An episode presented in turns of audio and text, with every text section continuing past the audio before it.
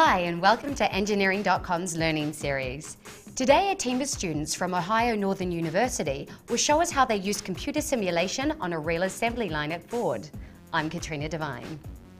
We spoke with Ohio Northern student Katie Wade about her team's computer simulation of a real working assembly line.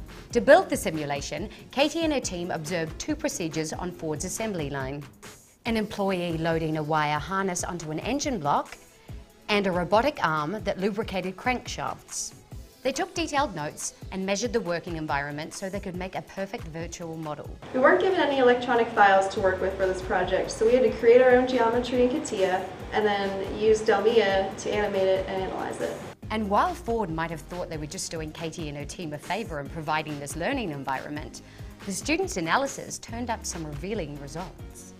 We talked with some of the workers at the Ford Lima engine plant that were inserting the wire harness onto the engine block. And it ended up turning out that when they started their job, they complained of having sore arms, sore thumbs, but eventually they got used to their job and it didn't hurt as bad. Well, we figured you're still probably using the same amount of stress to, to do your job, so we decided we'd analyze that using the software. Katie's team used a rapid upper limb assessment in Delmia to look at the pressure exerted on the workers' bodies when they inserted the harnesses. They found that although the job was safe, it required 90 pounds of force to install the harness, which put a lot of pressure on the worker's muscles and joints. The team recommended using a mechanical or hydraulic tool to assist the workers with this repetitive task. They also analysed the movements of a robotic arm that lubricated crankshafts and mounted them onto engine blocks. Katie's team looked at the arm's cycle time to try and see if there was a way they could shave a few seconds off.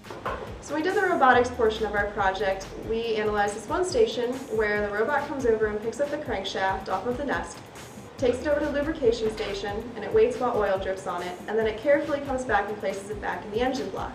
The next step then was the robot would pick up the nest that the crankshaft was originally seated on, and then take it over to another conveyor where it could be recycled through Ford's plant. We ended up completing a time study for this process that we did the robotics section on. And we figured out that the whole process takes approximately 46 seconds. And analyzing the process, we realized that although you had to be really careful with the crankshaft putting it back into the engine block, there was no real reason that you had to move quite as slowly while taking the nest and putting it back on the other conveyor. So we were able to shave off approximately 5 seconds from the cycle time, which was about 10% of the time it was taking to complete the entire process. And that way, we could help Ford increase their efficiency. That might not sound like much, but on a procedure that has to be carried out over a thousand times a day, every second counts. The coolest thing about this project is that you're able to take things from the real world and then create them in the virtual world, and then you're able to see how they would play out before you ended up wasting time and resources fabricating them, only to figure out that maybe there wasn't the most efficient option. We're looking for more students who found creative and interesting ways to apply their engineering knowledge. If you enjoyed this video, please like it on Facebook or YouTube, or leave a message on engineering.com. We'll have more examples of great student engineering in future episodes.